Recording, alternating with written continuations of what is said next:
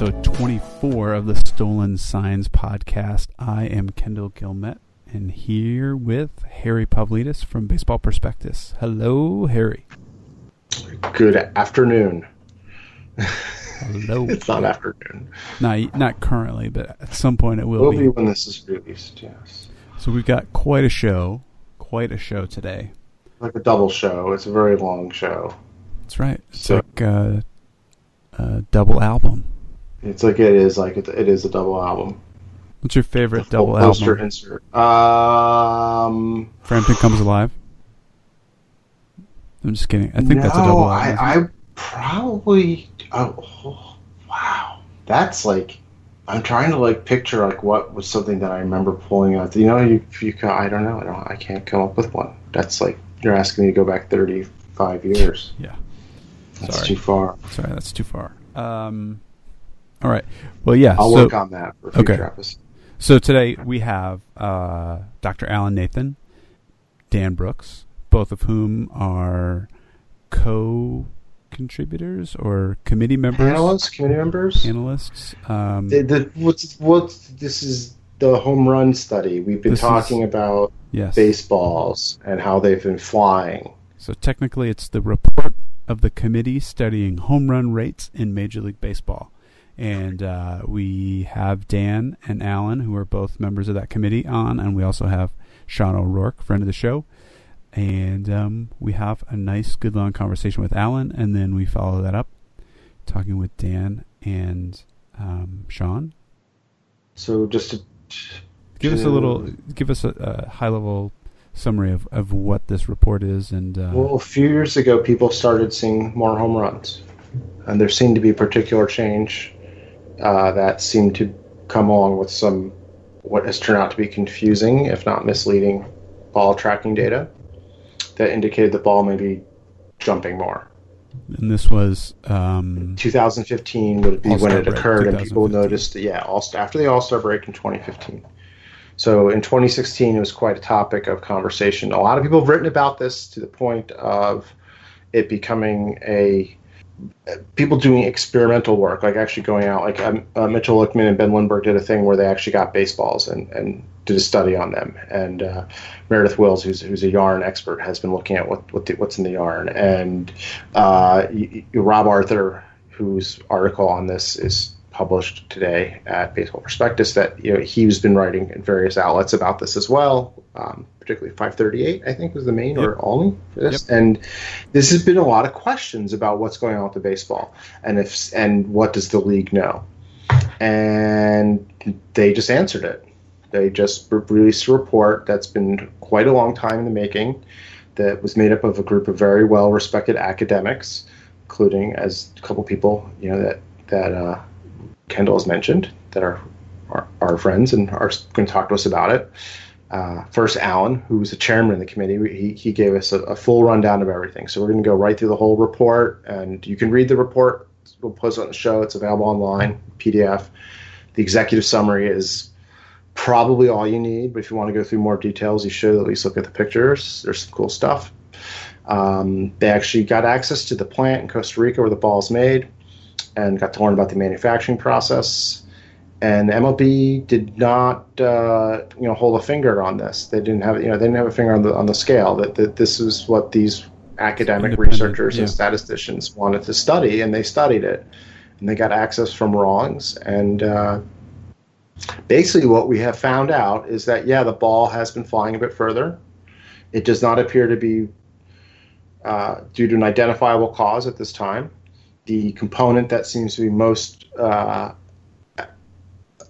at to, attributable to the problem or change is something about the aerodynamics in terms of how the ball uh, will say well as we'll say punches a hole through the wind how much drag it's experiencing during its flight.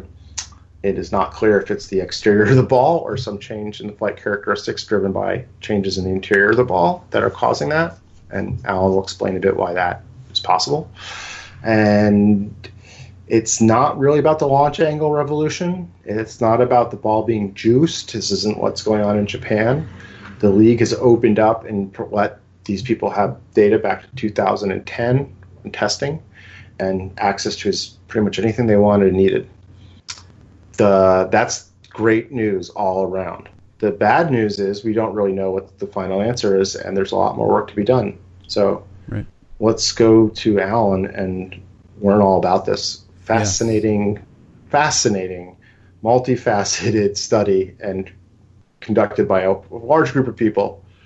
Um, I think it was Jim Albert does also the people Jim Albert, on. yeah. yeah. So we've got- one of our first guests. So Yeah. this is some names you'll know Right. and respect. Baseball worked on this, and uh, I think you'll be pretty happy to see what we've learned. And uh, Yeah, before we jump in with um, Alan, uh, you can follow us on Twitter at stolen underscore signs. You can email us if you have any questions or feedback, stolen underscore signs at baseballprospectus.com. And rate and review us on iTunes. I also want to uh, give a little plug out to Baseball Prospectus ballpark events. This is actually um, going back the first time I ever met Harry was at a BP ballpark event in Seattle, and I will be at the ballpark event in Seattle again on July 21st. And there are a whole bunch this summer. I think the first one is coming up in Arizona. There's Uh, a bunch. We're all yeah. over the place. There's one in Chicago. I'm, I'll be there. I don't have the date All in right, front I of got, I'm me. pulling it up right here. Yeah, so we've got one in Arizona on June 30th. Uh, Seattle. Jason Parks will be at that. Jason Parks will be at the Arizona. Scheduled to appear. Yep. Seattle. Um, I think uh, Jerry Dipoto's scheduled to be there, along with uh, a friend of the show, John Chenier. That's July 21st. Uh, there's going to be one in New York in August on the 4th. August 11th in Chicago. I think Sandy Alderson is in for the New York one, and I Cool. and Rick Hahn is also expected at the the White Sox. Excellent. And then Pretty psyched for that one. Yeah, that'll be fun. Food. And then also on in August, there's one in Philadelphia on the 18th, and then in Minnesota on the 25th. So you can head to Baseball Prospectus, look for ballpark events, and get info and tickets there. Um, and I look forward to hopefully meeting some listeners at the Seattle event. Uh, I, I like these going to these events because you get to basically. We, the panel discussions are fun. We have the team like we'll get like usually a writers panel, like local beat writers. Then we'll also have like team like front office panel, and then some of us like you know schmoes like me will also spew uh, nonsense from a microphone. Uh, but then we all get to just go watch a game and eat encased meat products and consume beverages of sometimes fermented variety uh, together, and that's a lot of fun. That's like to actually go hang out and talk baseball to, with people who read our, our work or listen to our, our stuff is Yeah. quite a quite a fun thing. So it's fun. please join us. Yeah, so check that out. Um, but we will be back after this break with Dr. Alan Nathan. Stick around.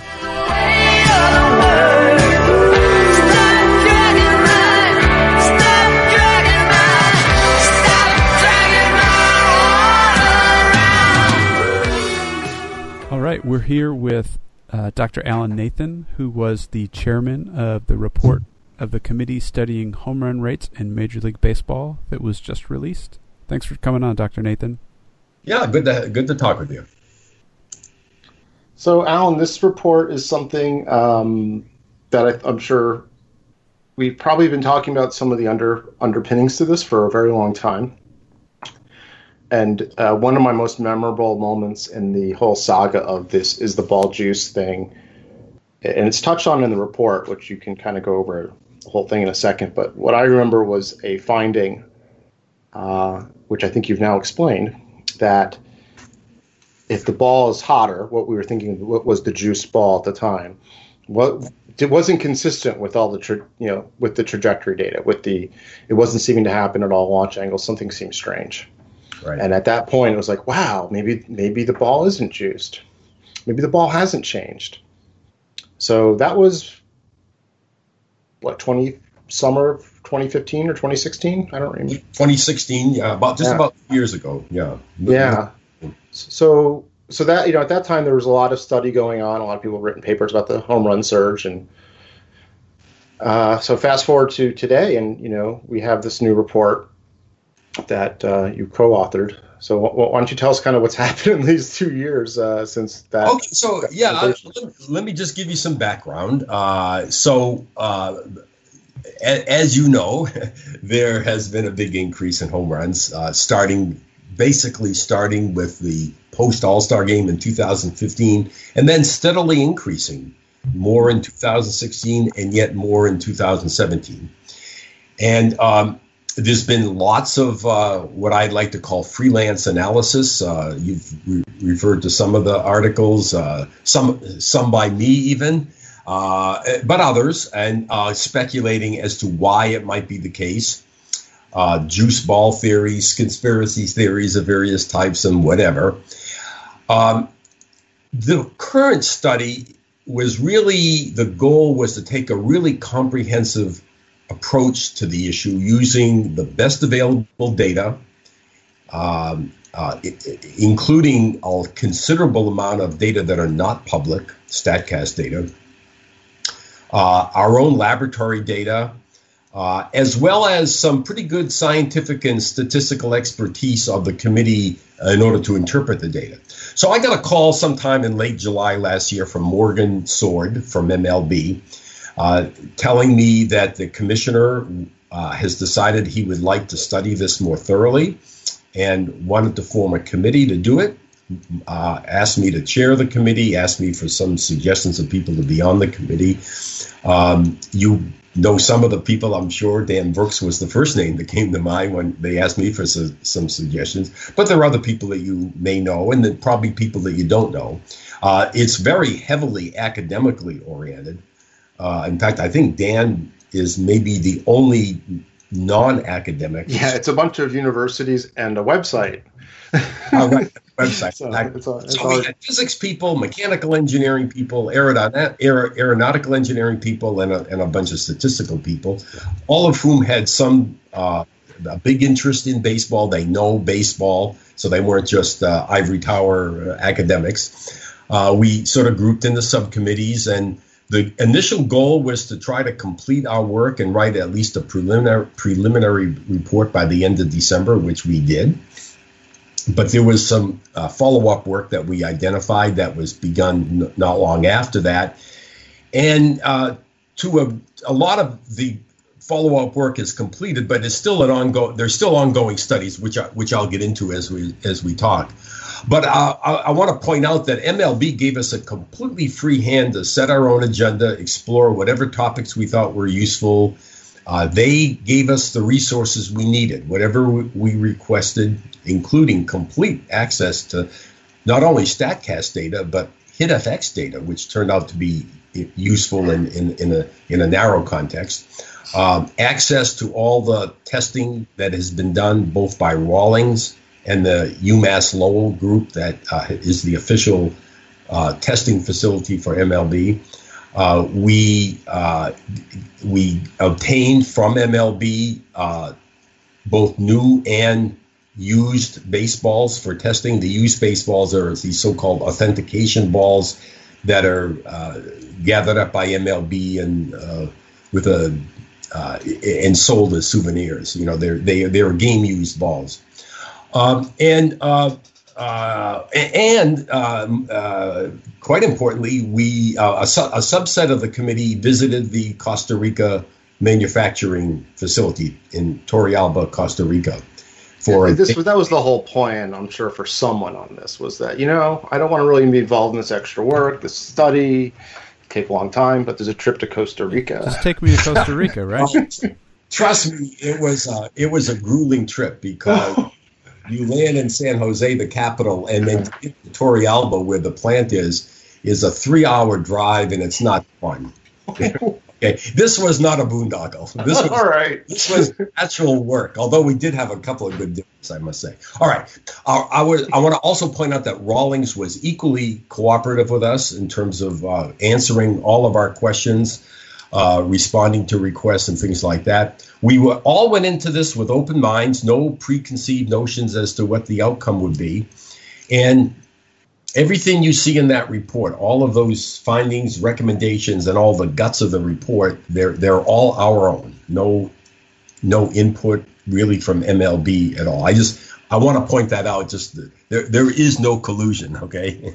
this was not subject to the approval approval of MLB and absolutely, absolutely not. They gave us they gave us suggestions, of course, and we listened to them, and some of them we accepted, and some of them we didn't. I mean, they actually had some good suggestions uh, how to word things, and you know, the in the findings, how to order them in, in, in, a way that made sense. But no, they, they, they, they didn't drive us in any particular direction whatsoever. These we all agreed on the on the findings.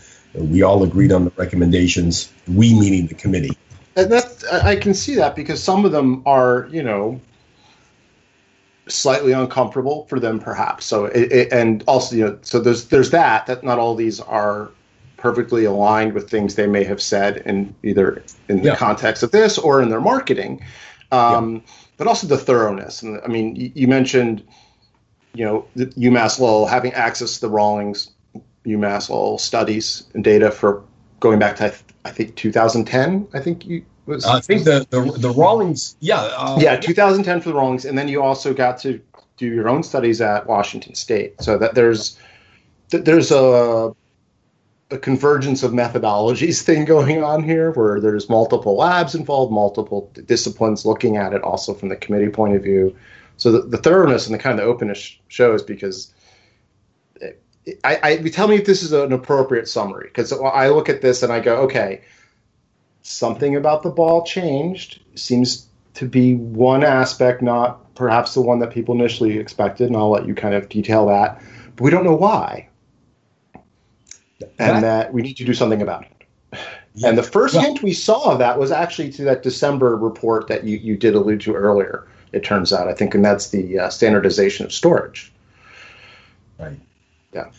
Well, so uh, the. Um, uh, yeah, I think you've you've pretty well nailed it. Uh, but you know, just to back up uh, a couple of steps, we early on identify three possible areas to look into uh, for why the home run surge. And and these we didn't invent these. I mean, these are people things that people have been talking about. Mm-hmm. Uh, one was the COR, the bounciness of the ball. And normally, when one talks about a juice ball, that's usually what one means. The and, and, what and what does COR stand for? for oh, so yeah, coefficient of restitution. So it measures the bounciness of the ball as well. So if, I if I if I drop a super ball, one of those great bouncy super balls we all had, you know, when playing as children, and uh, a baseball from the same height, one's going to bounce differently than the other, right? Absolutely. So, uh, so, especially the super ball because that's kind of has some weird characteristics apparently, but that's that that level of how much it bounces it's more complicated than that. You might be shooting it out of a cannon at a metal plate or something. Well, it's more complicated how yeah. we measure it. But, right. But the, the basic the, notion the, is you can look at it yourself on the sidewalk with, you know, get, to get an idea like that's a bouncier ball than the other. So the idea here is that Absolutely. the juice ball was the. yeah, so the, one hypothesis was that the ball was juiced in the sense that this bounciness factor, this coefficient of restitution, was higher. And of course, uh, the higher it is, uh, all other things being equal, the higher the exit velocities will be, which means, you know, again, all other things being equal, the ball's going to travel farther, you're going to have more, more home runs.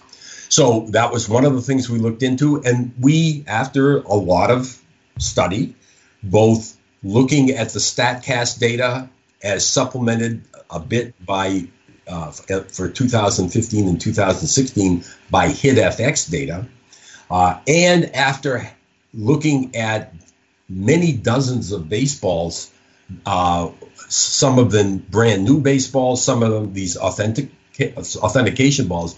We find no evidence whatsoever that you could explain the home run surge by a change in the coefficient of restitution. I mean, there might be small little changes that, you know, just because you've got a finite sample size and you're trying to measure a mean value, but that small any small change could in no way account for what we actually see. So we really ruled that out.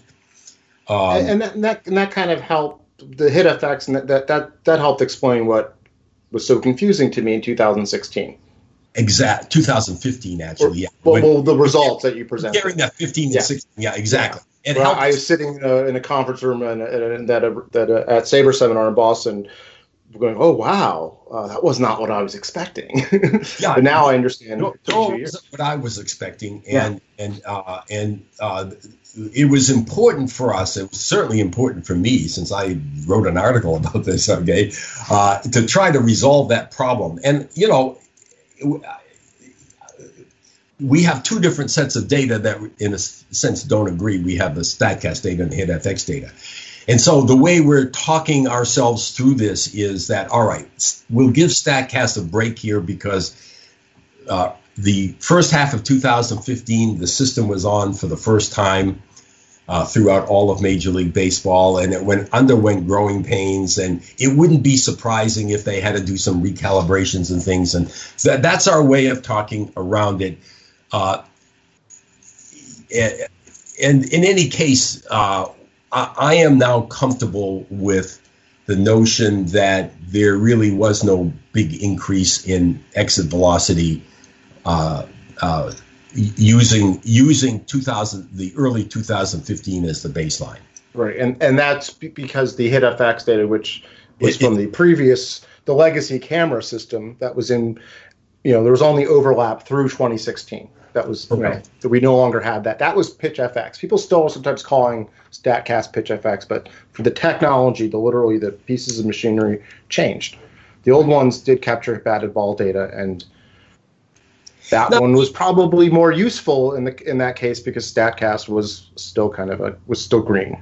That's what we're. That's sort of what we're telling ourselves. Yeah. Yes. Okay, we're telling ourselves. Okay. Well, I mean, look, uh, you, you, know, we, you you don't know for sure. You've got two sets of data that don't agree. Yeah, there's no ground truth, right? Yeah, that's the yeah yeah. yeah. So look, I don't I, I don't want to pretend I know more than I know here.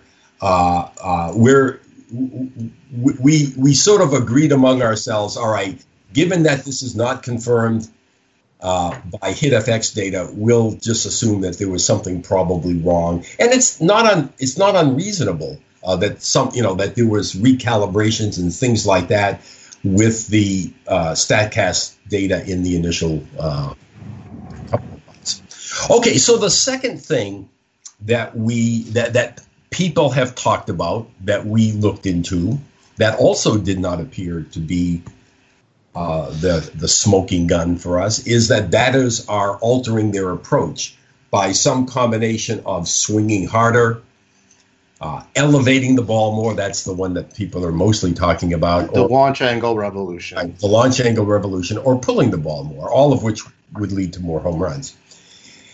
And looking at it globally, that is not looking at a particular player. You could find examples of particular players that w- that increased their launch angle, their average launch angle, and as a result, got more home runs. But if you look more globally at things, look at the full range of batters, we we could not find any convincing evidence that globally speaking, uh, that could account for the increase in home runs. So, in particular, if you look so the, the, the, basic idea is something like this. If you look, if you just consider two variables, the exit velocity and launch angle, and you look globally at uh, throughout the league, comparing 2000, look at the the the, the two-dimensional distribution um, of how those events are distributed. And we have contour plots and things like that. Yeah, those really good. So we're trying to describe these charts. Okay, so if you look over on the left, there would be this squiggly line. But yeah, there's. Yeah, you can see the you, people look at the report; they'll be able to see the difference. Yeah. So if you if you look at that, you you really discover there's really not a great deal of difference from one year to the X to the next. In uh, well, quantitatively, if you specifically look at the the rate at which balls are hit in the region that we call the red zone. So mm-hmm. the the region that's most conducive to home runs, greater than what uh, MLBAM calls uh, barrel, I think. Right. So very well, close to that. It's similar, but yeah, there's but, that kind of region of the distribution. Yeah, yeah, concep- zone, yeah. conceptually, but but yeah. specifically aimed at home runs because for home mm-hmm. runs, you really do need uh, a launch angle, you know, say between 20 and 40 degrees. Right. You look at the rate at which those regions of exit velocity, launch angle space are populated, uh, they have not changed if you compare 2015 with 2016 with 2017, they really haven't changed. And so, uh, uh, what has changed, and this then brings me to the third point, is that for a for given launch conditions, if you look in uh, in that red zone or look at barrels and ask what is the probability that uh, once a bat a, once a batted ball is hit in that region, it will go for a home run. That has increased, suggesting that the reason for the surge in home runs is not due to how that two-dimensional space is populated, but what happens after the ball leaves the bat. So, so, so just as many guys are hitting the, in across the distribution of batted balls year to year, just the same number of guys are, are, are going in that red zone, that that that that hot zone of where it's most likely to be a home run. Right. The, the, the but that zone is different. Um, so is that zone different? You're saying, different, or different? Yeah. Results. So it's like so the red zone is kind of closer. so look, so let me let me. Do you actually have the report in front of you? Yes, I do. Okay. I want you to go to page 28. 28. Okay. All right. Table 2. So all the data from 2011 through 2015 come from partial TrackMan data that we managed to get from the, from several major. Oh yeah, you've uh, snaked some of the teams. Yeah, it's not all not com- but, coverage grows every year. Right, right, exactly. Yeah. So concentrate on concentrate on everything uh, beginning with 2015A. So the column called P zone is the uh, is the number of balls hit in the red zone uh, uh, the the rate at which balls are hit in the red zone. So number of balls in the red zone divided by the total. Right. So that's so that basically saying the exit velocity and the launch angle. Right. Those two and, factors put it into the zone. Exactly. So that's a strange looking dot. Yeah. So 2015 B, C, about 2016, 2000. That number hasn't changed. It's, yeah, the number. Same and and it's it's it's depressed for 2015A only because we use the Statcast data rather than the HitFX data. Had we used the HitFX data, it would be also be about the same. So yeah, the key here is that we are underestimating exit velocity to the best of our knowledge, right. using Statcast pre All Star break 2015. Right, and that likely has affected the partial data also prior to that. I would assume the same algorithm changes and yeah, new hardware, you know, stuff like that different generations of hardware. But now look at the rightmost column. So this is the the number of home runs uh, per ball hit in the red zone. So right. it has to do with how the ball carries, and you see that that is steadily increased uh, th- th- throughout quite, quite a lot.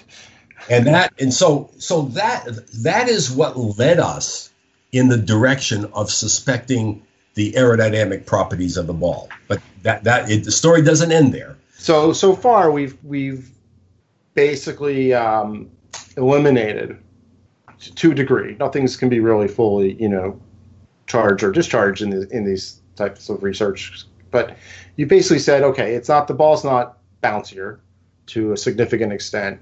That would explain to to an extent that would explain uh, the the changes we've seen in the ball flight and home run rates. Then there's not the other. The second theory was more about player driven, which some people combine with the first. They know the ball's juice, so they're selling out and swinging harder to take advantage of that and make more home runs, which is a possible thing still with what you're going to get to. But that idea that players have changed their approach, there's not evidence to suggest that a change in player approach occurred and League had an impact. Though, right league well, wide, of course, league wide. Yeah, I, I, I, but, the, but so under any normal, I think what that means is under any normal year in baseball, the players who change their swing, their their attack on the ball at the plate. Right. The guys who were happen to be choosing to lift the ball more may not have been more numerous than they have had in the past. They're just having more success as a result of choosing that strategy because of some aerodynamic conditions of the ball. Uh, yeah, uh, that's that's yes for sure. So that you might call a secondary effect. Um, right. They, they notice the ball's carry more, and therefore it's more advantageous to loft it more. Yeah. but okay, but let me let me go on with the story because right. the, the, the, this is we learned this actually fairly early on, but it pointed us in the direction of what we wanted to do next, which was all right. If it really is true that the aerodynamic properties have changed, we ought to be able to investigate that in the laboratory. So that's what we did we uh, we using this these various uh, I don't remember the exact number of balls that's in the report uh, that we that we uh, uh, had we uh, at Washington State University and this is largely the work of Lloyd not largely this is the work of Lloyd Smith and his his team of people at Washington State he and he has a very good track record on all kinds of baseball and sports related measurements. So this is the Sports Science Laboratory at Washington State. Um, uh, he measured. He has a technique for measuring the drag coefficient, and he measured it.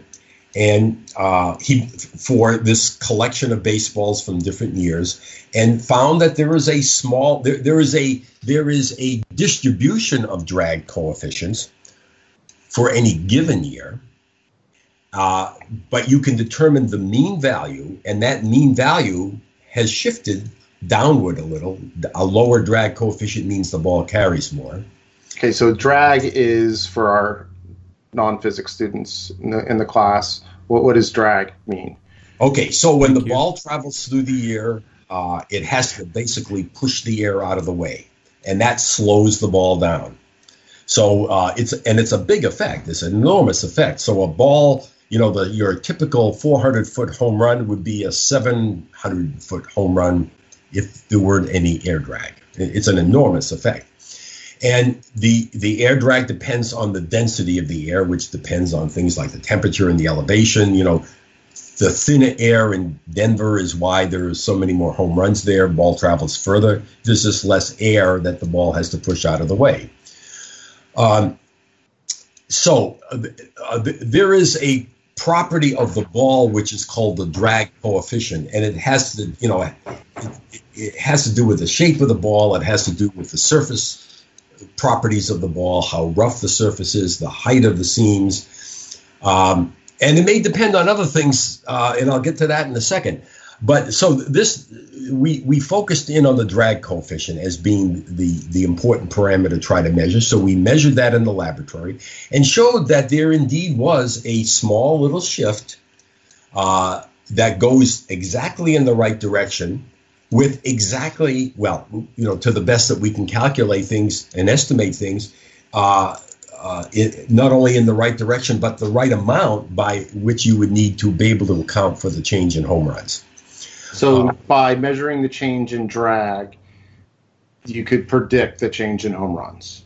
Right. In effect, backwards. Okay. I mean, well, that yeah. plus yeah. that plus that plus a, a, bit of physics and a bit of statistical analysis. Yeah, you need you need yeah you could you could do that. Um, but now, the, but the, this is something that's mentioned in the report. Actually, I'm glad because the drag of baseball is a little different because every game the ball gets delivered to the umpire's room in a, in a, you know in a bucket or a case whatever and they take them out of the case and they rub them down with mud right so they can really uh, that's just so is there a variance thing here where you know the yeah. range of of outcomes is wide yeah, you know, which makes it more difficult to study this stuff. I imagine that's more well, variance. But. So, so, so, so, uh, so, if you've read this depending on how carefully you read this, uh, uh, we tried to get all the important points in the findings, so you don't have to read a whole lot, but you do have to kind of think about it as you're reading. Um, suppose you take a collection of baseballs from 2016, uh-huh. and you measure, let's take you know two dozen baseballs or whatever. I don't remember exactly how many we had. Measure their drag coefficient the important number that we're trying to obtain is the mean value of that drag coefficient. And we want to compare it with, say, 2017. So you do the same thing with 2017. And there is a small shift in the mean value. However, not only is there a small shift in the mean value, for any given year, the distribution of those drag coefficient values is actually fairly big compared with that small shift in the mean value. Okay? ball. Not all balls are alike, uh, or at least not the balls. You know, the balls that are used in games are not all alike. Now, you hit on one thing that might be uh, that might explain things, although we don't know yet, which is the mudding of the ball. So the balls are taken out of their how, wherever they're stored, and they're rubbed down with uh, with the Delaware River or whatever it is mud. Mm, yeah. And uh, uh, and apparently, the, you know, especially chosen mud. What we and and this is is up to each club to do this, and there's no standard procedure for doing it. And uh, the question is, and we don't know the answer to this question, is a this lot is this is not something well regulated. Say like I don't know, inflation of footballs. But go on. But go on. And to pick an example, right? right to pick an example, uh, right? It's it's not regulated. Uh, look, there's a, one. Uh, we actually discovered a lot of things that aren't. There are several things that are not regulated that ought to be regulated. I'll, I'll get to that in a second. Uh, but this is one thing that's not regulated and maybe ought to be regulated. Uh, now, one thing you, you may or may not know is that in the baseball that's used in Japan is a little bit different, at least in one of the Japan. It's got is it, they don't have to mud the ball in Japan because they've managed to create some tacky surface on the leather of the ball that obviates the need for rubbing it with mud. You know, you're rubbing it with mud to, to make it a little bit more rough so you can get a better grip on the ball. Yeah, tacky feeling kind of. Is it? So so MLB actually, it's my understanding, experimented during spring training this year with using that type of ball with the idea that they may actually switch to it at some point. Now, I don't know any results of this, but uh, something to keep an eye on. And if that's the case, it will be interesting to know whether that makes things more uniform. But, however, uh, let me point out though that uh, for any given year, we had two sets of baseballs that we looked at. We had the authentication balls, which had been used in games and were mudded, okay? And we had new baseballs untouched by human hands that were not mudded. And we saw really no, if you look at the variance or the variation of drag coefficients among those two different sets of balls from the same year, they really weren't all that different. Okay, so you know we don't that Yeah. that yeah. to me suggests that maybe that's not what the issue is. But Yeah. oh. there's one more thing that we did that I thought was pretty clever that I do want to tell you about is that we had you know Statcast gives you more than just exit velocity, launch angle. It we actually have the full trajectories of pitched and batted balls, mm-hmm. and you could use those to actually extract drag coefficient. So that's another thing that we did. And we found here that was completely consistent with what we found in the lab. That is a slow, you know, a decrease in the drag coefficient between, you know, from 2015 to 2016, 2017. So it all it all hung, hung together quite well. All all those different facets of the same thing hung together quite well. Which brings me to my next point. All right, so we have we have lots and lots of baseballs, some of which have you know because they're they're on the high end of drag coefficient. You know, let's say for the sake of argument, uh, which is actually the, the case, we have a dozen baseballs that had uh, that were among the highest drag coefficient. We have another dozen baseballs that are among the smallest drag coefficient. And you look at these two balls and you ask, other than this drag coefficient that we just measured, what is different about these baseballs? And the answer is we don't know. Well, Okay. I mean, seam height, surface right, right. So no, you you raise good points. So let me tell you about the things that we have looked at that would affect the drag. We have looked at the weight of the balls. We rule that out. We look at the size of the balls. We've ruled that out. We looked at the seam height, and we have ruled that out. The- the- there, there's a little bit of variation from one ball to another. There's hardly any change in the seam height at all. And whatever small little change there might be is nowhere near enough to be able to explain uh, the change in drag coefficient that we actually see. So we've ruled that out. So then we then we're uh, and by and by the way, keep in mind keep in mind that uh, drag coefficient or drag properties of the baseball, that's not one of the things that Rawlings or MLB has ever worried about before. It's it's it, you know you look at the list of specifications for the ball, that's not among them. Okay, see that's kind of like that's weird to me because uh, because like I understand like there's like there's there's two properties that we need to consider. There's more, I mean, but roughly in my mind, there's the collision, how much right. energy gets goes to the ball. So quality of the collision and also the also the structure of the ball itself and how. You know.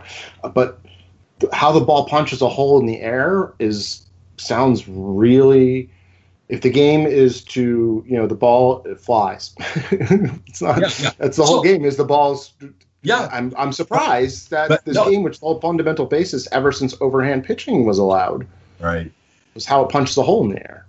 That's a good. I like that description, punching a hole in the air. Comes from cycling. Oh, okay. professional cycles. That's what they. That's what they they say about the, you're, say. you're punching a hole in the air. So, so that, I mean, look, you raise a good point. Uh, but you know, quite frankly, no one ever told MLB or Rawlings that this is something they need to worry about. So this hasn't this, been tested like it, throughout history, like uh, of, balls to your knowledge. History, uh, okay, so um, there's a backstory here, uh, as there always is. It, this is something that I've looked into. Uh, it, you know, way back at one of the pitch F, uh, the PitchFX summits, way back. I don't know if it was. I think it was 2011. Um, uh, and I won't go into all the details, but uh, w- one of the things that I learned, and you you could just look at PitchFX data. You just grab any quantity of PitchFX data, and you could do a similar kind of analysis. Uh, you just you could use the PitchFX data. This is what Rob Arthur did when he yeah. his articles about this, uh, and and get a drag coefficient. Okay. Now, when you do that, and you know place whatever restrictions you want like only fastballs only 90 to 92 mile you know you, you play, whatever restrictions you want to place just place those because there's gobs and gobs of data. And look at the distribution of drag coefficients and you will see that it's not constant. It there is a distribution. Now but then, then you have to do a little bit of hard work some of that, when you use something like PitchFX, is due simply to measurement uncertainty. You know, you, you the, the cameras have a certain precision. Uh, that you know, the, the, cameras measure position. You uh, from which you can get a velocity, from which you get, get an acceleration, and the acceleration is what you need to get the drag coefficient. You know, because the ball is slowing down, and uh, each of those things is progressively more progressively less precise. You know a certain imprecision in the in the position gives you a bigger uh, uh, uncertainty in the velocity and an even bigger uncertainty in acceleration. So there is certainly some measurement uncertainty that gives rise to this. But if you go through and and go through some shenanigans, which, you know, this is the sort of thing that I like to do, you really do discover that there is some leftover variance in the drag coefficient that's not attributable to measurement uncertainty. Right. And, and I've known that myself since 2011. But, you know, and I've written articles about it even if you go back and look. But no one pays attention to it. And I never really bothered anyone about it. Uh, uh, so the bottom line is yeah, Rawlings ne- pro- never gave this any thought. MLB never gave this any thought. It, re- it really is true. So, if nothing else, we have, and this is one of our recommendations really, uh, we have heightened the awareness that this is an important thing, and we ought to be now be coming up with ways that Rawlings, as part of their standard procedure, the same way they measure the COR. So, you know, so let me write this down. How the ball flies through the air is an important factor, and how the ball flies through the air. Okay. That's, to me. This is a great. I'm no, no, don't don't be too hard on Rawlings. I know, can't help it. I'm shocked that nobody ever studied this at the manufacturing level. Like that's so strange. But I guess I, I don't know. I mean, I think about because like golf ball manufacturers and these people are, are like that. That's a whole business around drag and and right.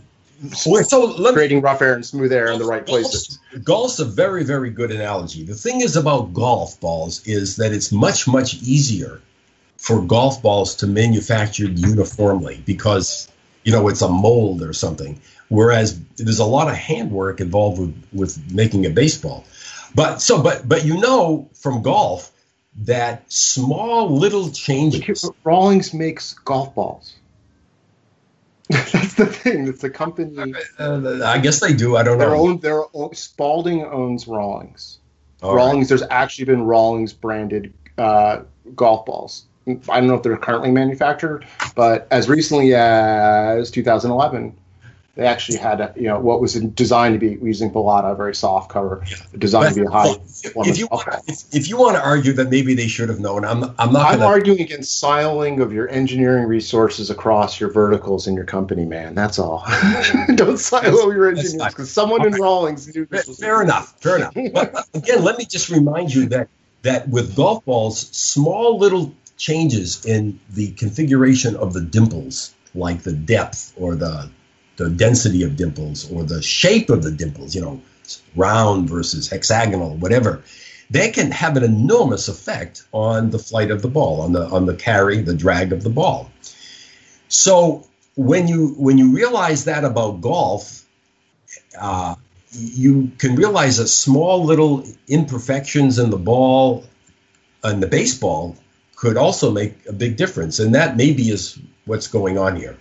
But we so look. So let me just tell you, we we looked and, and we we talk about this in the report, but these are these are ongoing studies. And by the way, we finished our major part of our work at the end of December, but we've been spending all the time since going. Lloyd Smith has been doing one after another of studies of uh, possible reasons why that that would uh, that would make the drag on one ball higher than the drag on another ball. We have looked at the surface roughness of the ball, how smooth is the leather. We have looked at the centering of the pill inside of the ball. Wait, the centering so, of the pill, you're going to need to explain that. Okay, so the pill is the innermost part of the ball, is this thing that looks like a small little super ball. Okay, and it is that's the starting point. So you you know the the, the in, in the construction of the ball, you, they mount the pill in the winding machine and they just wind it with uh, with wool. Now the winding machines are pretty good. Uh, we saw them in action. We, we, we were not allowed to take pictures of them because that's the that's the we could take pictures of everything other than the winding machines, which is highly proprietary. Okay, so but there's nothing so you sure. could take pictures of the wine. Could you take pictures of the yarn? Oh yeah, we took pictures of the yarn. It's in but the, you, you okay. The yarn, okay. I probably didn't look at all the pictures. Yeah, I've read the executive summary a few times. oh yeah, that's, well, look at look at it's a whole section on our visit with right, lots, lots of pictures. I'll buy uh, But th- there's uh, given how this is made, there's no guarantee that these that the pill is at the precise center of the precise geometric center of the ball. Okay, it's got it's got to be close. It can't be too far off. But if it's off by a little bit, then when the ball is spinning, it can actually wobble, and that wobble can affect the drag. So we actually looked into this. Okay, but, so the center of the ball, the very very uh, the, the, the molten core of the ball. Yeah, molten core, right? So off center, so it causes a wobble, which would which change. which could change the drag. so, so, would a wobbly ball have more or probably, less drag? Probably, probably more drag. Okay. So, so uh, you could you could imagine a scenario which we can't confirm. Uh, we we could barely measure this wobble. It was, it's very hard to do with with existing instrumentation. But the, you could imagine a scenario where where Rawlings improved their production process to the point that they were better able to center that pill and therefore there's less wobble and the drag goes down. All right, it's a hypothesis. Okay, it's it, and that's all it is. Can I ask uh, a question that may be yeah. related to that? So there's yeah. a picture in the report. Uh, let me see, page forty-three. It's got a picture of the pills, and yeah. it, it, appears to be um, like two sections of a of a ball, kind of however they're manufactured, fixed together. Uh, yeah. Is, it possible that like if if one was maybe if it was off center or like that could create the wobble, or is it would it be something like that, or um, more uh, positioning? It, well, I, I, we were thinking more of positioning, but it also could be the case that that uh, that the that it's positioned correctly, but that somehow the the that thing that looks like a sphere, the the pill, is not so spherical and is a right. you know the mass of the pill is somehow distributed in some funny way. It could be that, but we we really don't know. And it, it's you know t- to a big extent, you know once once we eliminated all the easy things like the seams and the height, the weight and the size, then we we were really scratching our heads trying to come up with other possible reasons. So there's one more reason which is kind of cute, but but again, we haven't been able to measure it carefully. When the ball is spinning, and mostly we're talking about balls that are spinning here. When you take if you take any object and you spin it fast enough, it'll actually deform. Okay, uh, you know, uh, you, you, can you could even try this. I mean, it depends on how rigid the ball is, but you know the ball is not a particularly rigid thing. Uh, so there was a supposition, there was the hypothesis that maybe that's what's going on, uh, and um, but again, we haven't really been able to measure it. Uh, so uh, you know, the bottom line is that we uh, we see a small decrease in the mean value of the drag coefficient that the change that we see is sufficient to account for the home run change, but um, we're really not able to say with any confidence at all what property of the ball uh, is leading to uh, the the the the the change in the drag. I mean, it's even it's in a sense it's even worse than what I'm saying. Not only can we not tell you what property of the ball leads to a change in the average, the mean value of the drag coefficient. We can't really even account for the variance within a given year uh, of the drag coefficient. So, in many respects, uh, uh, we have failed. Okay, uh, in I mean, and I, it it it pains me to admit it, but it is what it is, and and it, it, it just goes to show. So, uh, like I always have been saying, if there if there really if if this were an easy problem, we would have figured it out by now. So, whatever the problem is, it's whatever is leading to this distribution of drag coefficients, is got to be something very very subtle, like like for example, the small little subtle differences in in the uh, dimple configuration on the golf ball that give rise to really big effects. So moving forward, like as you guys continue, I don't know if this committee is going to continue looking into this or whomever does.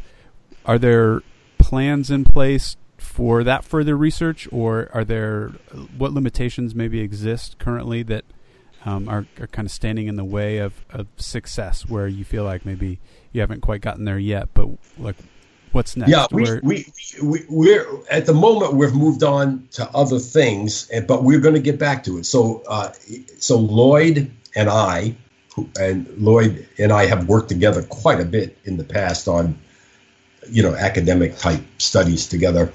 Um, and uh, maybe one or two of the other committee members, uh, Peko Hosoi, can't remember.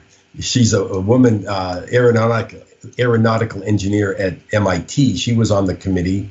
She's interested in pursuing this. And then there's a guy by the name of Roger Blandford, who's a theoretical physicist from Stanford.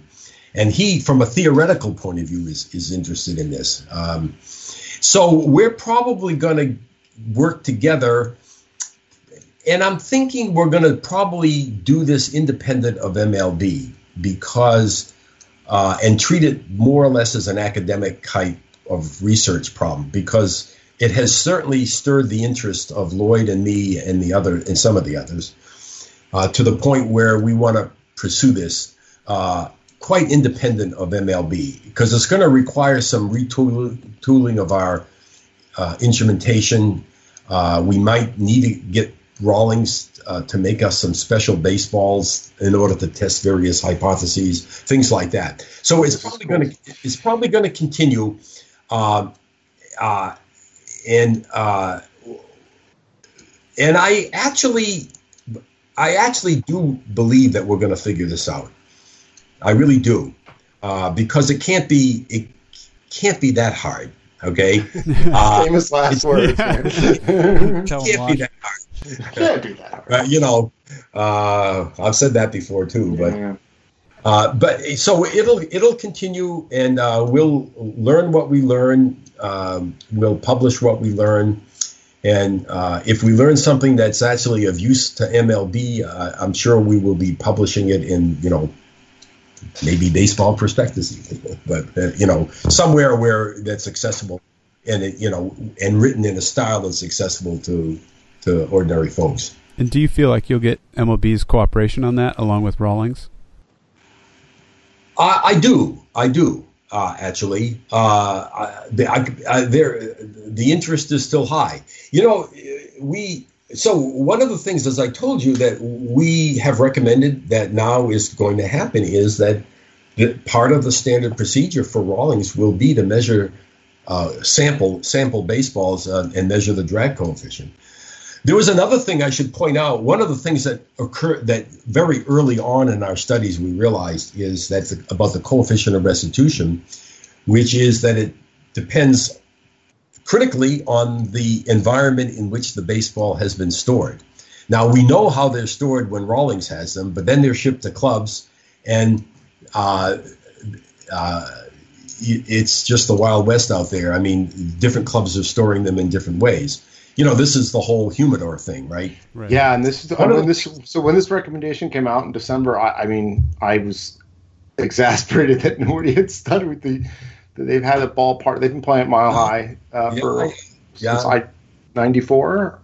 95, something like that. I think 95 at Coors. Uh, yeah, so now at, at the very least, now the MLB clubs are required to send the MLB front office information about how their balls are being stored on a regular basis. And MLB will, I, I think the idea is they want me to look at the data. All right.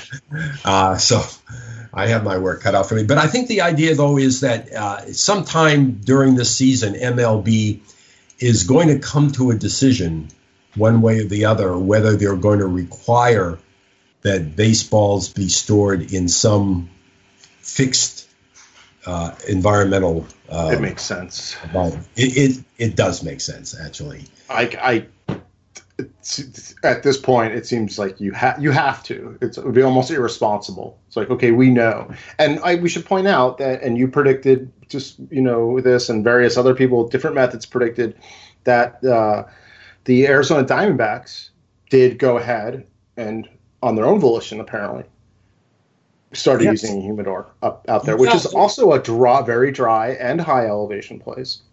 Um, a little high elevation, uh, relatively, it, yeah, it's, but it's dry. Mainly, mainly, it's dry, and that's even even drier than it is in uh, in Denver. It's like a desert out there. Right, right. And um, the, the so, returns, yeah, the early returns are that it's making a difference. But I, I, I've, I've promised myself I won't get involved with any analysis for another month or so. Yeah, but it does look that way. That yep, that seems to be everything. Even like the little cut down in the right field fence in Anaheim, the Ohtani line. Uh, right. you know, there's more. Uh, some things are quasi predictable and go as they are to be expected right. once you understand them. Okay, what what else you got? I think we've that should be it for now. Um, anything I think we've covered the whole right. spectrum and what's happening going to happen next. All right. Very good. Thank you, Alan. All right. Take care. Bye. Thanks again to Dr. Alan Nathan for coming on the show. Uh, we will be right back after a short little break here with Dan Brooks and Sean O'Rourke. What a drag it is getting old.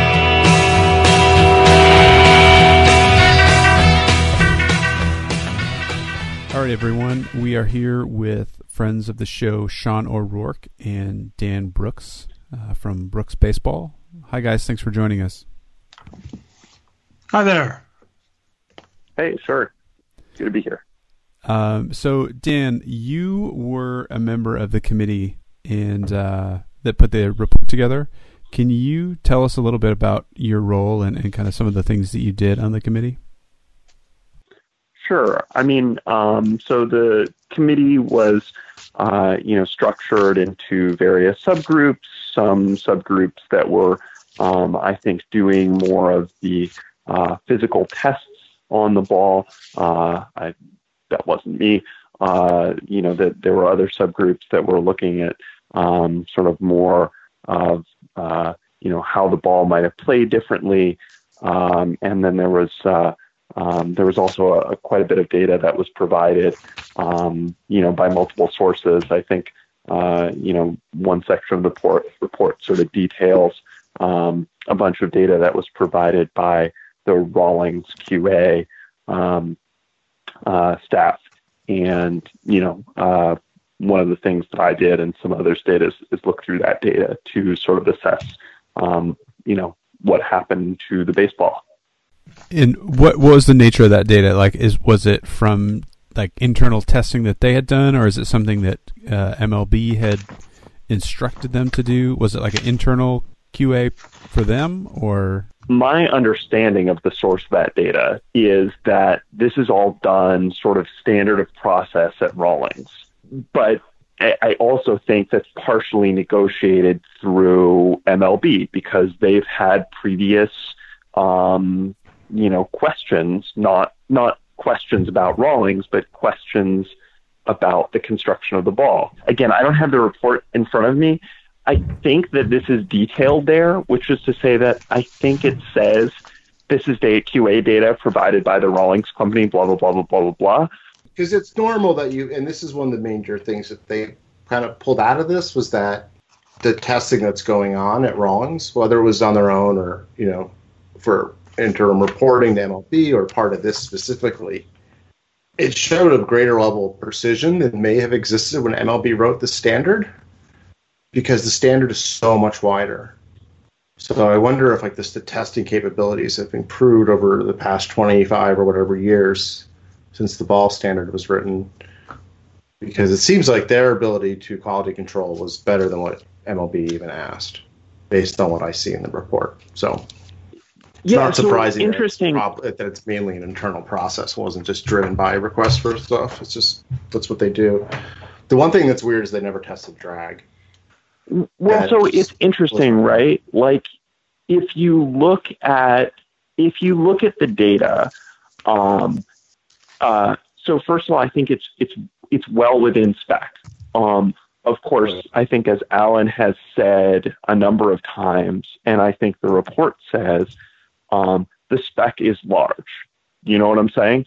Yeah, it's uh, too it, wide. It, that's always it, been the that's always been a flaw or a feature, depending how you look at the ability to change mm-hmm. the ball. But I think the spec is basically what to me is like the spec is is is a moot uh, spec because it's so right. Much. I think that I think that in some ways they sort of like. Um, I'm not saying baseball has done themselves a disservice because I think that they that clearly they have controlled the ball better than uh, than than what is suggested by the statement the ball is within spec. Because and I think that's been sort of one of the themes in the sabermetric literature you know I, I don't know if this is sabermetrics it's like the saber physics literature or something like that.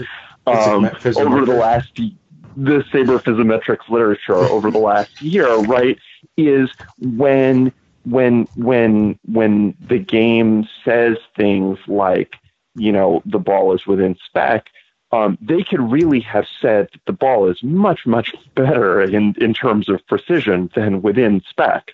It's just that that's a harder thing to summarize and uh, and I think know from the standpoint of a um, an organization receiving a product that has put out specifications for that product. Do you know what I'm saying? Mm-hmm. Like, yeah, no, it, you, you tend to you tend to back off what you could fully claim. Like I like Sportvision had what they would say publicly about how precise the strike zone was, but they would also tell you, you know, we're not making this claim in our product brochure. We're not making this claim, you know, backed by, you know, it's like, but we have done tests which have shown it to be even better than that. It's like, so it's, I don't think it's that unusual, you know, probably in general for companies to say, no, we're really good at manufacturing stuff, even even better than you expect, because we're manufacturers. This is what we do.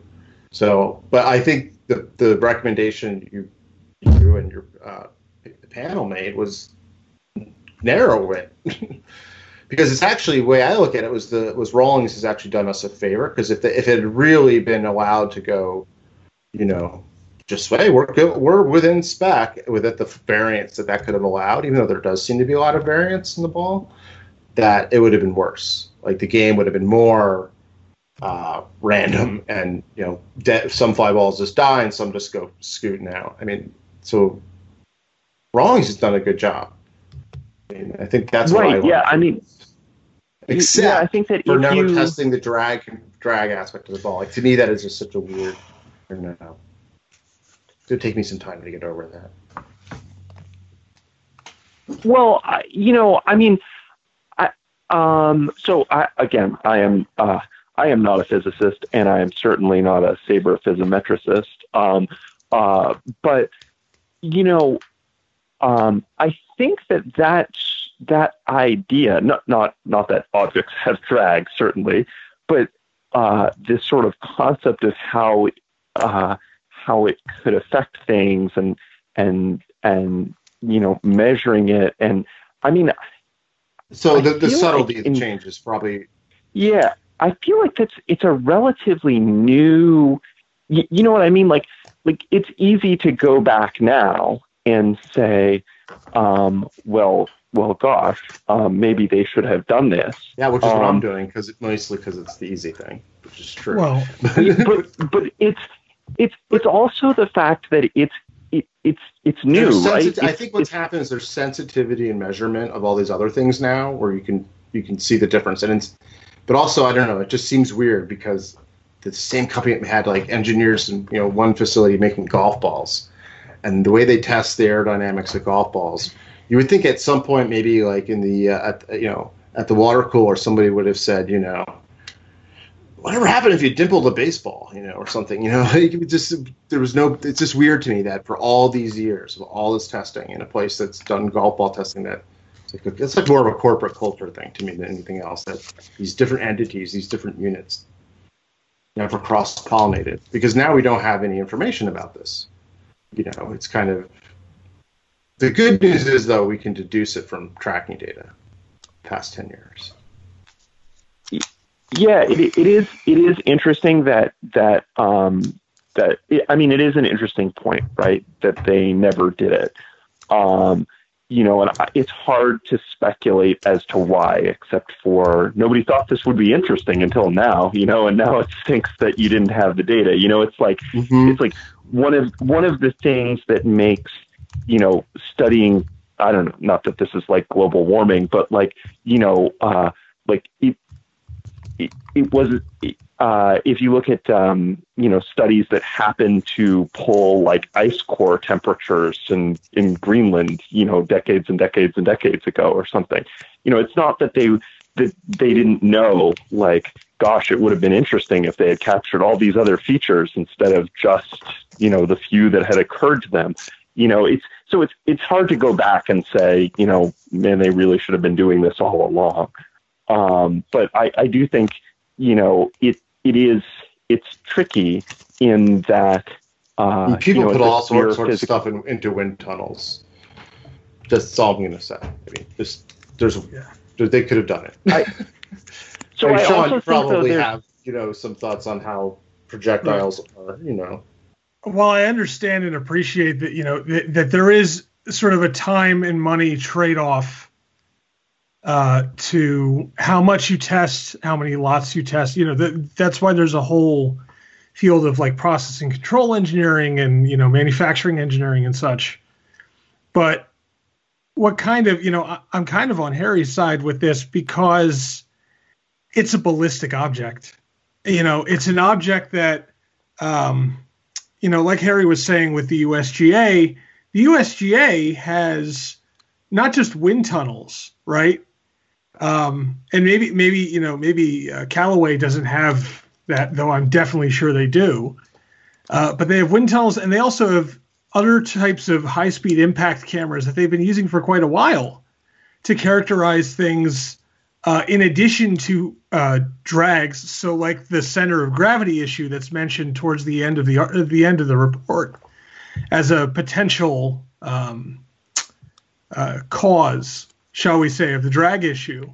You know, I would have thought uh, that would be something that you know a, a company that manufactures things that are meant to fly and be hit by something would be tested and um, particularly like if they're trying to you know communicate back down to those those uh, those skilled workers in Turrialba that some of the committee uh, apparently had, had visited you know how do you get back to them to say oh yeah wind it tighter or wind it looser or you know give it like slightly more slack on the 15th turn or whatever that clearly i mean the committee at least in the report made it clear that they did see you know some very diligent workers and very diligent managers who are staying on top of that kind of thing so i'm just kind of confused how you can get that kind of feedback I mean, without, they just probably looked at the collision and thought that was just like everything, as long as the feel of the ball, the certain specification. I mean, it's it's weird. Like this is like a great like someone's gonna someone should go report this. Like, you know, go to Rawlings and be like, okay, what's your history of you know why of test selection? I mean, I don't know if they'll ever talk about it. It's practically trade secret. And right. we're kind of pointing a finger at them, going, "What? What? what bad? Why did you know? Why did you not do that?" Um, but but just I think to, it goes beyond curiosity. up for a 2nd mm-hmm. just to clear what? up for a second. I, I mean, they're like they just they in a lot of ways have been way more open than I think. I like I like uh you know this is the QA testing that they did and they're making it open and you know oh, the no. raw data I mean, no, but, you know why it's so weird because everything seems very diligent and there seems to be a lot of quality. The details on the um, the, the how the plant is managed, how, how things are managed in Turrialba in Costa Rica, that that very like like this is they're very serious about making a good product, like extremely serious. But it with and with and and all the way through, so it just seems really strange that the aerodynamic, the actual aerodynamic like properties of this thing in flight were not studied, measured, monitored. Like that's just really like strange. Surprise! I'm just really surprised, and maybe there's a really good reason. Uh, uh, the one thing is the the one thing there is though, which is which is um, which is interesting. I think is um, you know I, I you know, I don't think this is a secret, right? Uh, um, you know, although the committee sort of identifies drag as a prime culprit in this, um, there's a tremendous amount of physical testing described that doesn't nail down a single parameter, at, you know, a single physical parameter as sort of like the obvious culprit you know what I mean? It's like, mm-hmm. uh, you know, if you if you you know uh, wind this a little tighter or, or, you know make this a little larger. No, right? Yeah, there's but you they are you don't need bit. to detect the uh, root cause so much as because you know you're not going to go through that level of analysis unless you know there's something anomalous. But so you're not going to know if the 15th wind should be tighter.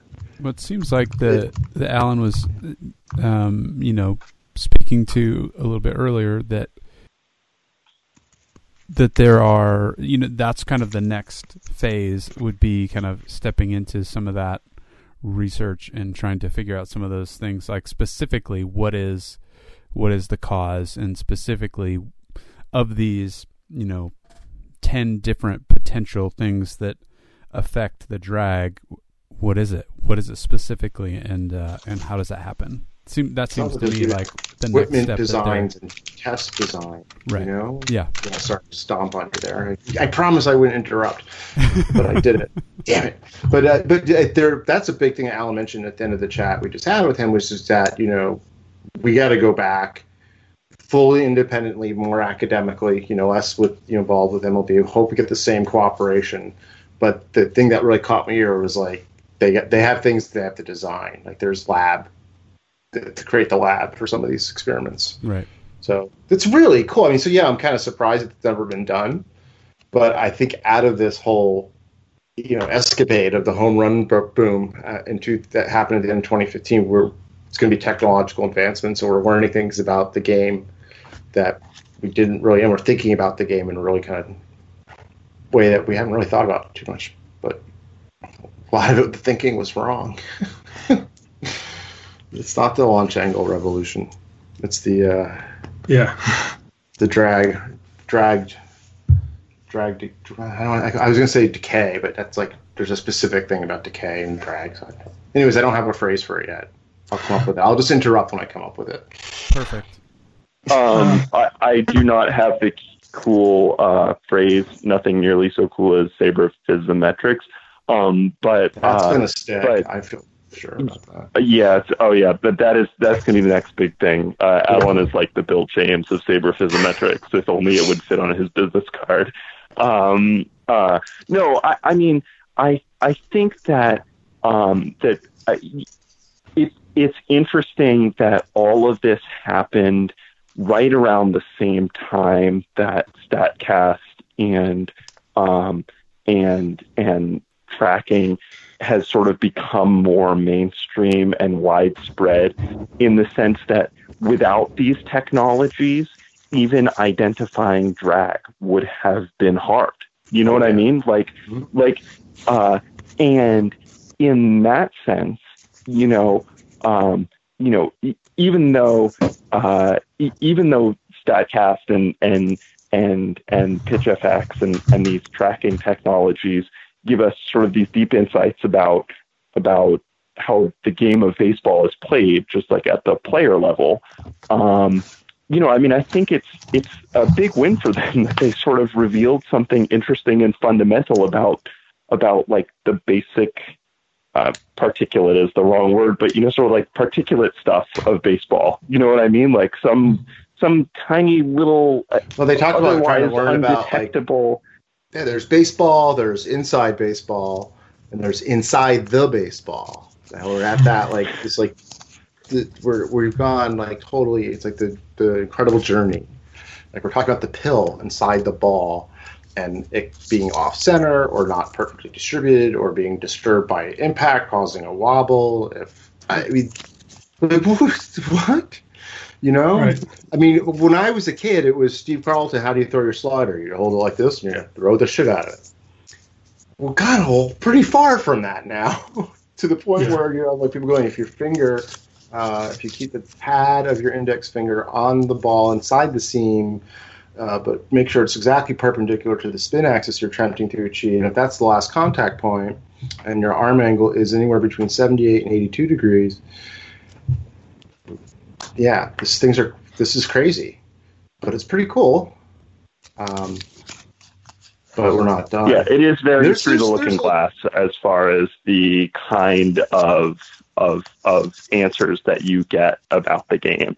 Um, and you know, I, I think the other thing that's that's is it, it it's not easy to find this draft. Like I think one of the things that that the report speaks to, um, it's it's not easy to go out and measure this drag change in a small sample of balls.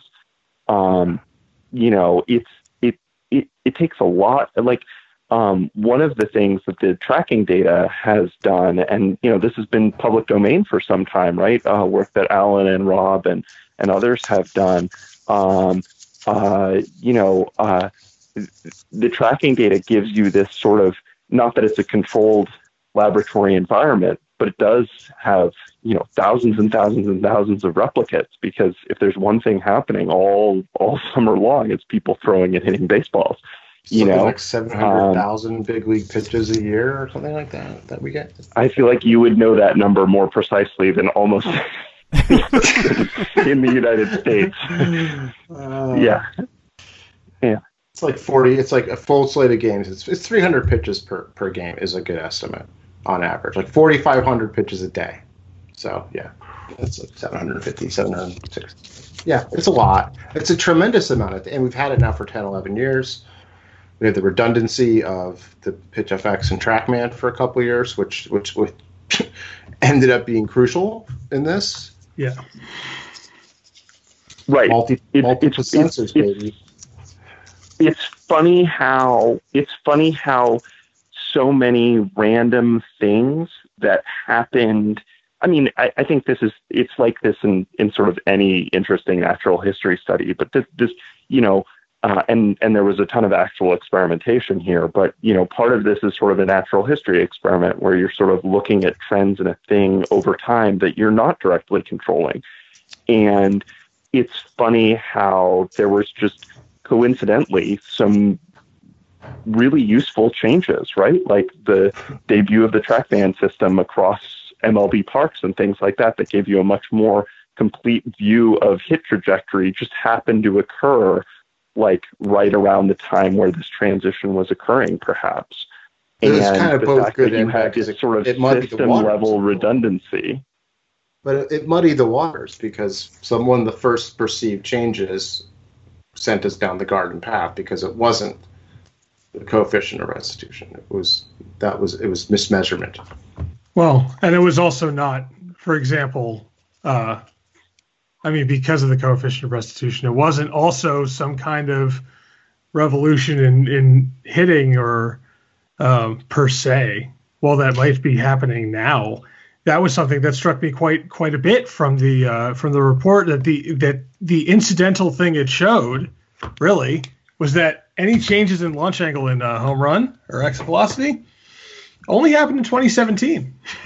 It was only last year, and so a lot of the narratives that came out of various places that were immediately attributing it to well everyone just magically magically kind of figured it out through i think someone uh, at one point told me what was it? The cascade effect. That suddenly the critical mass of people heard the magic words launch angle and thus they knew and it all happened that weekend in july in 2015 and I, I you know when i got that i had to kind of sit back and go what and you know, like like like you had said, it had been bothering you. It bothered me. I'm like, what? That doesn't make any sense. But now we have kind of ancillary to this, and in you know, yeah, I mean that ball.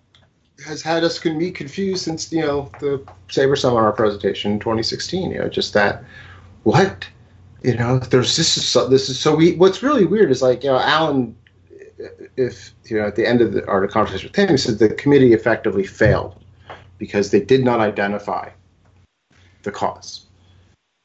But I, I don't know. I mean, I think they eliminated a bunch. Yeah. uh, clarified a few myths, and I, I mean, and it's going to lead to some innovation. It looks like in terms of testing of baseballs, right? And drag of you know sports spheres in general. So that's you know cool. That's pretty. And neat. you got a really good podcast with Alan out of it. So oh, I mean, you know, totally. the committee succeeded from that perspective. I mean, in the end, it's all that matters is how stolen science does. Um, right. I mean, you know, if you you know, you you got to look at the world selfishly, right? No, I mean, I like. I think one of the problems with even the preceding conversation here was this idea that you know the like it either has to be the launch angle thing or the drag or you know like th- there's this idea that it's like like one one one of these things has to be true but you know all of them could be true right? You know so like maybe the launch angle thing is happening a little bit not a lot but you know what i'm saying? Or like maybe that you know what i'm saying? Like like maybe maybe there's maybe there's a a component of it that's that's like still you know a reasonable I think what it was is that, that these that the hitter that every year there's we just said this with Al is that every year there's a ch- hitters change their strategies and guys coming out of the league, uh, you know, in and out of the league, and guys, you know, so you have that, but you also have players just doing mechanical changes to their swings, and some are going flatter, some trying to stay, you know, to stay in the zone longer, some are going a little more steep to lift the ball. Like there's depending on what you know what they're doing, right. and the fact that that some guys, no more or less than usual, were doing more, or trying to lift the ball more, was only notable because it just happened to be a successful strategy. because the ball happened to be more likely to carry further than it had it before. So it was kind of like a dumb luck thing. So there wasn't a launch angle revolution. There was a launch angle, you know, it's serendipitous for the guys who benefit right. from it. Coincidence. The launch angle. It's not serendipitous. It's coincidence. Yeah. The launch I mean, angle coincidence. That would be the. the oh yeah, it's, it's not no longer the launch angle revolution. Like Fifteen years ago, it was amazing. Yeah, that's right. No, but you know, like it it is this weird thing, right? Where it's like, yeah, but like there, I, there's a lot of that in here, but you know, it's like you uh you you put on a blindfold, randomly walk, you walk off the cliff. It's just uh, at the bottom of that cliff happened to be a big pile of money that you landed into, you yep. know, and it, you know, like there's there's there there's there's some amount of that here, right? It's like it's like the reason this became a you know one of the reasons this maybe became a better strategy is just because of this really subtle shift um you know uh, uh and i think that makes sense to some degree I think that it does, you know yeah. maybe it wasn't you know it, you know but but i do think that that trying to to to assign it to one root cause is hard because you know it's a it's a competitive game and it's like sort of a living system. Now that now you know not that this wasn't known in the sense that you know I think pitchers I mean gosh uh, there's been tweets. I think Justin Verlander tweeted plots in R um, right? I mean like still have a standing invitation for him to come on the show um, well you, you know uh, if you physics psychophysics or sabermetric pitcher and if you put the invitation into the ggplot2 patch notes, uh, um, I think that may work on yeah, that. that. That's that's I'll submit a PR. That's definitely the way to get it. You know, but like so that it's not like it's not like this isn't well known throughout the game that that maybe something changed and pitchers are going to adjust and and um, and batters are going to adjust and they're you know like this is going to get folded back into the strategy that both players and teams use when doing, you know, on-field right. decision making. I, I think and with the players, all they want to know is that that it changed and it's under control. Because I think that I think it was Brandon McCarthy who was basically, I don't care if the ball is, you know, right flying further or not. I, I just want an honest answer about it. I just want to know because you know they everybody's everybody in the league is going to be playing with the same ball. That's fine. We're all going to give up more home runs. It's okay. Sucks to be us. We have to figure it out. So that's okay. So I think that's probably the thing where it's like, hey, you know what? That is you change the conditions on me. But I think what's important to note here is that it's kind of happened gradually and maybe a little somewhat some of it more recently, but this is not something there there there isn't anything like we're off to the edge of the manufacturing standard here. No, they're they're they're close to the target. It's close to the middle. It's they're doing fine. You know, there's an attribute that is has you know needs more understanding. But oh. there's really no like I can't incompetence or neg- negligence or anything. It's just like you know this is just the way they've done the ball for a long time. Something's different. We need to understand it better. The fact that the players have adjusted to it, that's normal. It's kind of cool. Right. You're right. We can't exaggerate and say that it's because of this group think thing. Everybody right critical mass like a hive. MLB MLBPA hive. Dan, if I may ask something about, um, you said, you know, and, and, I think Alan said this too. There's investigations going forward. Um, is there a plan, or you know, could is it possible for you, for you to speak to a plan of, you know, maybe interviewing players and their experiences? For example, um, I know that there were a lot of reports in the last year or so about balls basically deforming into, you know, something that would resemble an ice cream cone left out in the sun. Uh, and you know, maybe the first thing that came to me when I saw, you know, that the stuff in the report about, you know, the yarn or the center of gravity and how the pill was centered or not, you know, made me think of, oh wow, you know, if this thing is shifting through the yarn, it's just gonna, and it's, you know, going at a high spin rate and it's been whacked to whack the bejesus out of well, of course the thing's to shift and look really ugly. So, is there any plan uh, going forward to maybe try to talk to players uh, about you know what their physical experiences are in relation to what this report uh, has provided? Um, so I can say a few things about that. Um, uh, and I, only speculation on my part. Um, you know, so uh, so the first is I think well, there's I think there's a couple questions there. Um, one is sort of about talking to players, um, and I think um, you know I think that's going to be important going forward since you know sure all of us watch baseball or look at tracking data or whatever, but these are the people that handle these things on a daily basis.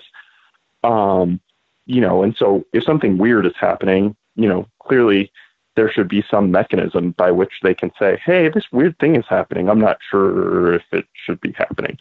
Um, you know, um, I also think that one of the things the report details, um, you know, is a variety of suggestions um, to MLB about, you know, uh, about I think maintaining the current QA testing that they're doing, potentially tightening the standard of that QA testing, um, y- you know, uh, um, uh, you know, potentially including new tests as you know Harry is suggesting. You know, gosh, we should and the uh, control the, testing uh, some of these the aerodynamic properties is a big one. Yeah, we shouldn't gloss over you know, that. and there could be COR issues if you're not storing the ball properly.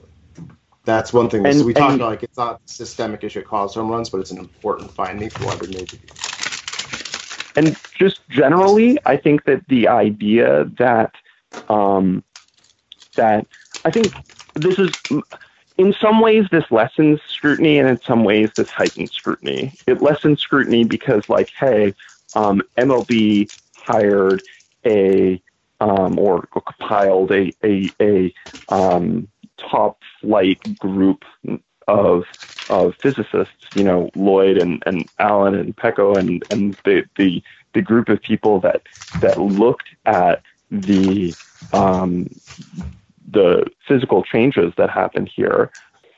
Going forward, my guess is is that those people or people like them will continue to be engaged. And of course, I think they they have been in the sense that there's also a baseball testing center um, at UMass Lowell. Um, uh, those those folks came and spoke at Saberseminar. Um, I think maybe two or three years ago, um, and detailed the fact that they do many of the physical measurements that you know were done as part of this report. They do those routinely on MLB's behalf.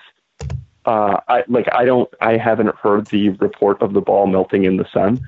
Um, uh, I feel like I feel though that like you know one positive thing is is is I, I think there's there's pretty good attention to that kind of stuff going forward. Not the ball melting in the sun, but all the physical properties of the ball. Yeah, I think it's going to get better. I think that's clear. I, and I think MLB's intention was to figure out what's going on. Yeah, I mean, they I, honestly you know, want to know what's happening, and because they could look at the you know their statements have always left some room, and uh, I think they kind of understood that eventually they would find out more information. What's interesting is there's a lot more to go, and Alan did say that he, you know, he and, and Lloyd and others are, do intend to continue the work. So, and I also we, we talked about this with him as well. We did the expectation that there will be plenty of cooperation from you know Rawlings and MLB because they all seem interested in having this. It's good for them you know, right? Like this basically shows that things are pretty good. Something more needs to be understood because it de- it's definitely flying. It definitely seems to be flying more, but we don't know why. So. I don't know what the next few months are going to bring, and I am certainly not trying to, you know, insert random plugs for things like that. Um, my understanding is that, uh, like, uh, um, your audience is is pretty heavily well supportive of Saberseminar anyway, so I don't have to plug it here. Um, but uh, um, you know, my understanding is that uh, at least Lloyd and Alan and a few other members of the committee are going to be there this summer. We're hoping to get a panel together to answer questions both about what's in here and also about future future research, future directions, what's being done now. Um, you know, so again, certainly not trying to sell anything.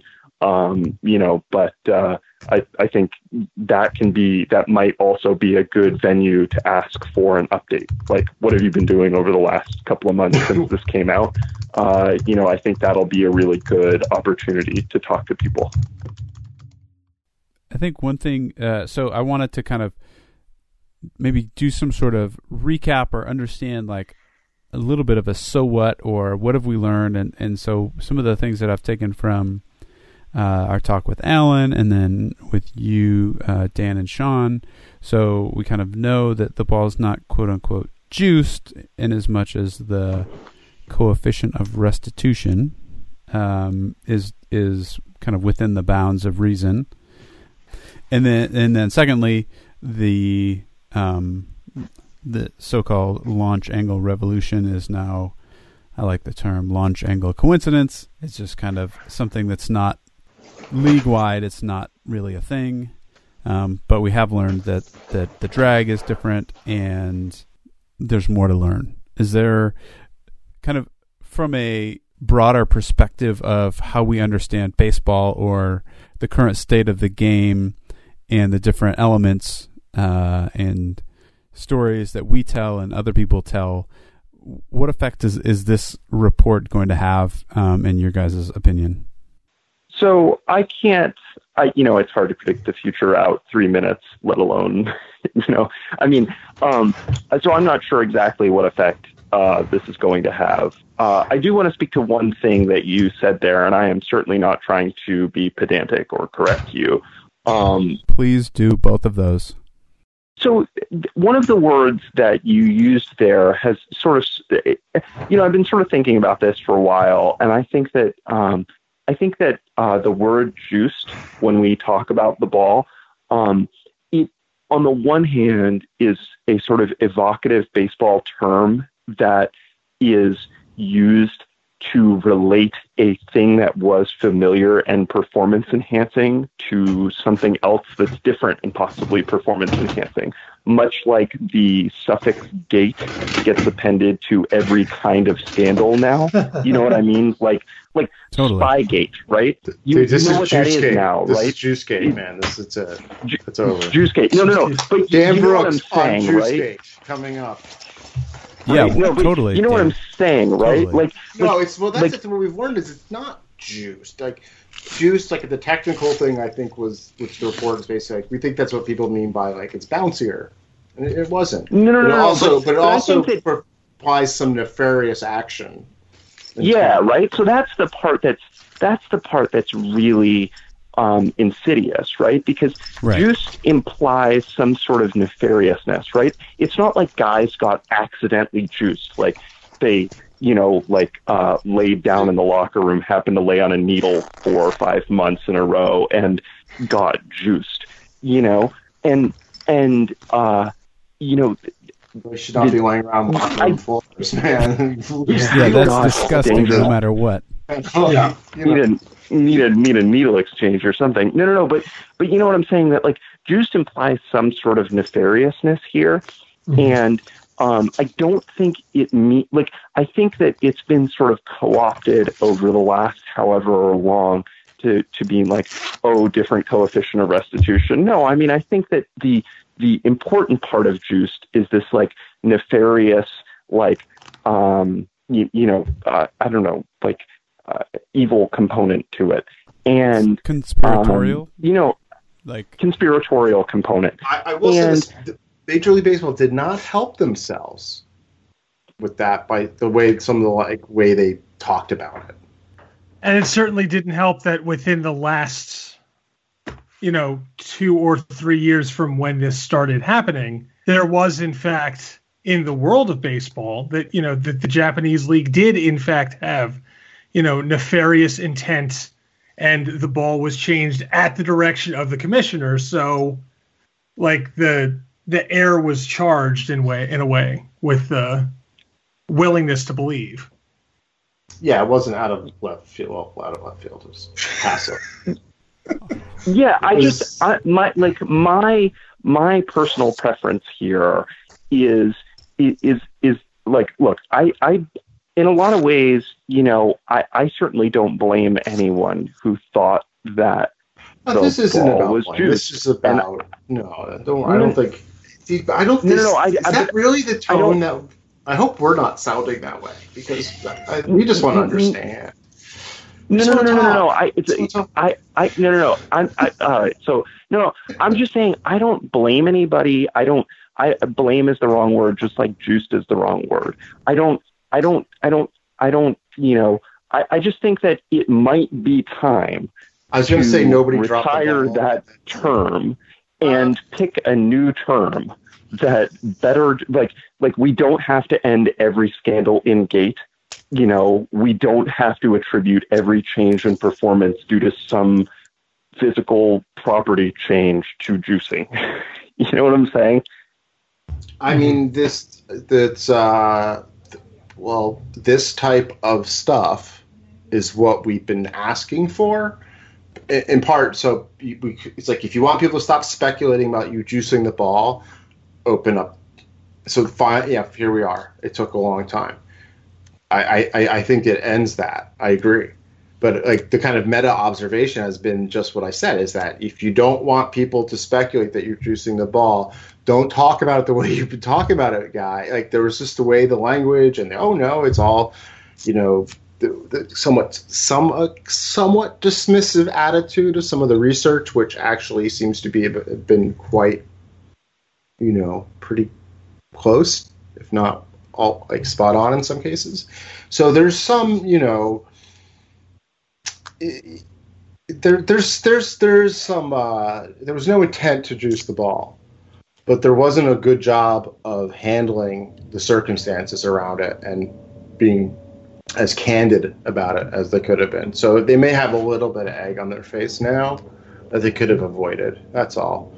And I think this will diffuse the whole they're juicing the ball. I think we're all we're all kind of like I think there was never really a reason to believe that.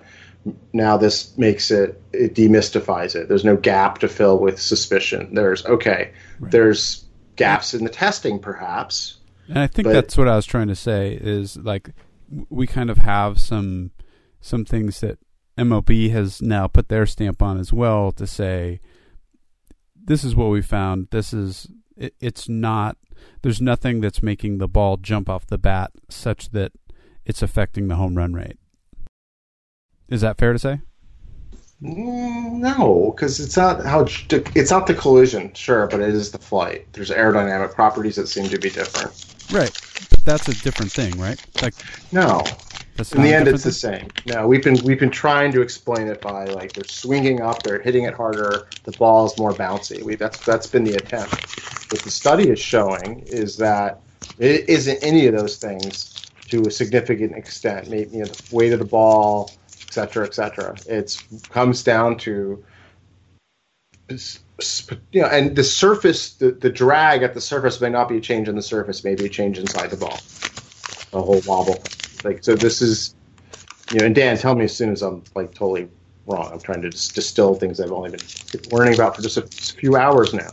Um, that the, the disturbance that's the ball may be inside the ball it might be something that's causing the ball to behave a little bit differently in flight. That's causing it to, more often than not, fly a bit further than we might expect or hope a baseball to fly based on all the other conditions we have.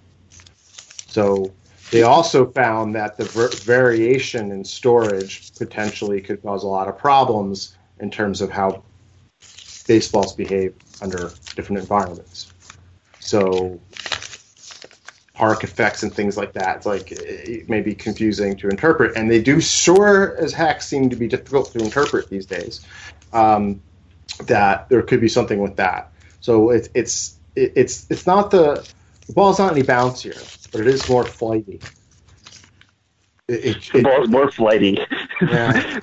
like uh, maybe that adjective is not the right adjective, right? Like I, I, uh, you know, thinking in the back you, of my it, mind, like all these different things, and I'm like, it's, it's really like, ditzy. It's gonna fall over, a, you know, a chair in the house, and you know, spill its water. Oh no!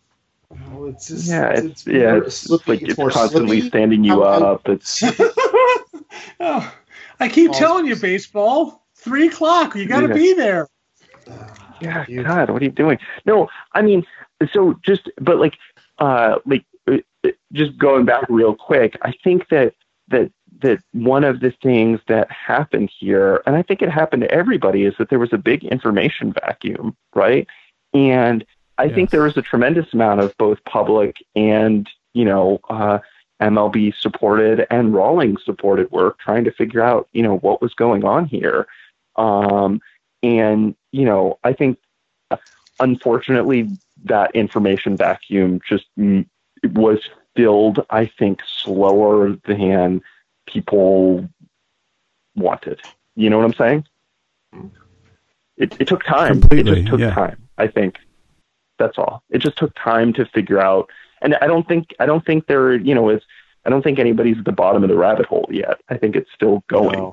Yeah, um, that's, no, that's definitely for sure. I think like we've opened like more rabbit holes. Like this is really there. There's there's cool stuff coming. I don't know how much will be beyond the aspirational level by Saber. So I'm not trying to like unplug your Saberseminar thing by saying I don't think it'll be that much news in, in August.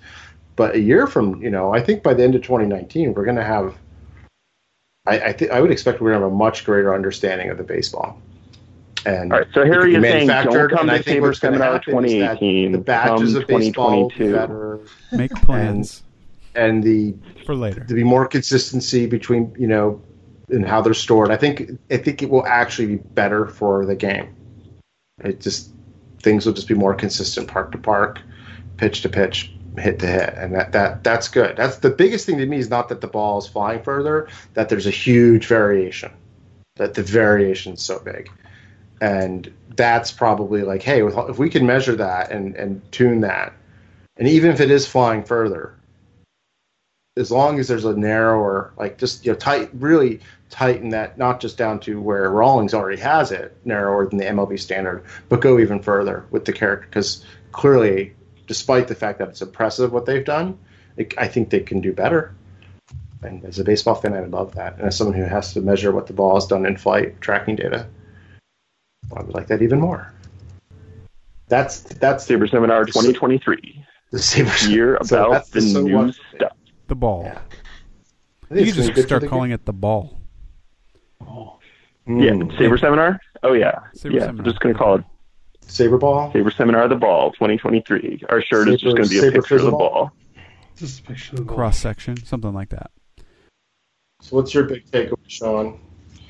Uh, well, my big takeaway is that uh, I mean, there's so much more research you could possibly do on this. I, I just got a crazy idea for like, does the radar cross section of the baseball change if if it has a certain type of drag dynamic or not. But you know, that's definitely Saberseminar 2023. but it's been it's been nice, I think that that you know, like you were saying, Harry, that that Major League Baseball kind of stepped up. Uh, I mean, it took a while, but it, it is nice to see that when you know the league really wants to, it can have you know get people who are really diligent and you know meticulous with their analyses, people like Dan and, and Alan and everyone else on the committee to provide some really interesting, you know, research questions and answers. And that's encouraging going forward. Well, that's a show. That's a show. All right. Thanks so much, Dan and Sean, for coming on. And um, thank you. Yeah, and uh, we'll uh, link up Saberseminar and uh, definitely go it is a hoot. Yeah, I think it'll be fun. But but I I, I do think I do think this will be a cool panel because um, you know I mean like oh yeah. Uh, you know, I mean, you'll, I, I like people will sell I tickets. Think, don't worry, don't worry. We'll plug your. No, no, I, no. I'm, I'm serious. You like, you'll get to ask, ask cool questions. I no, think that's that, the great. You know, that's think, the best thing about Saberseminars that you actually get to go talk to the people. Right. Yeah. I, that's that's like yeah. literally the best part. Like you will find if you have a question you want to ask one of these presenters, you're you're you've got a really good chance of being able that like one on one or maybe many on one, but you, will have a chance to ask them directly in most cases. So yeah, there's the plug. Saberseminar 2023. Goal. Cool. Thanks, Dan. Thanks, Sean. All right. Happy to do it. Thanks, uh, boys. Thanks. For the shelter of a mother's little helper. Thanks, everybody. That was a super long show, but very interesting. I thought that uh, it was great to learn a lot for me personally from uh, both Alan and Dan and Sean, as usual. Definitely read the report and check it out. Uh, we would love to hear your feedback on both the show and the report. And uh, yeah, Harry, any parting, parting week, thoughts, parting uh, words? Parting thoughts? No, man. I think I said it all. You left it all in the field. Yeah, I did, is good. Um, next week we have it's gonna be another like back to week after week after week show where we're, we're really hitting the uh, hitting the hitting the work here. Uh, the next week we're gonna have a bunch of fun stuff to talk about, you know, that we actually planned originally to touch on today, but. Uh, one thing that was not planned for today, but will be next week, where it's going to be our pre-draft show. So we're going to talk about yeah some stuff around the draft, draft coming up. Yeah, uh, I know Anthony Ruskin will be with us to talk about draft valuation and his tool that you can use online to look at that. Uh, but also, we have some fun stuff to talk about and strange things in baseball. Probably some more stuff on the expected stats and definitely know some strange things that are happening in baseball. And yeah. Shohei Ohtani. I think he would qualify as a strange thing happening in baseball. Just, yeah, and strange things happening in baseball and, and Ohtani because it's Ohtani. There's so many more things to talk about, but this was the big one. So thanks for bearing with the long show, people. Yeah, thanks for sticking around. If you're hearing this, um, thanks. And uh, follow us on Twitter at stolen underscore signs. Rate, review us on iTunes. And um, we will talk to you next time. Goodbye, baseball!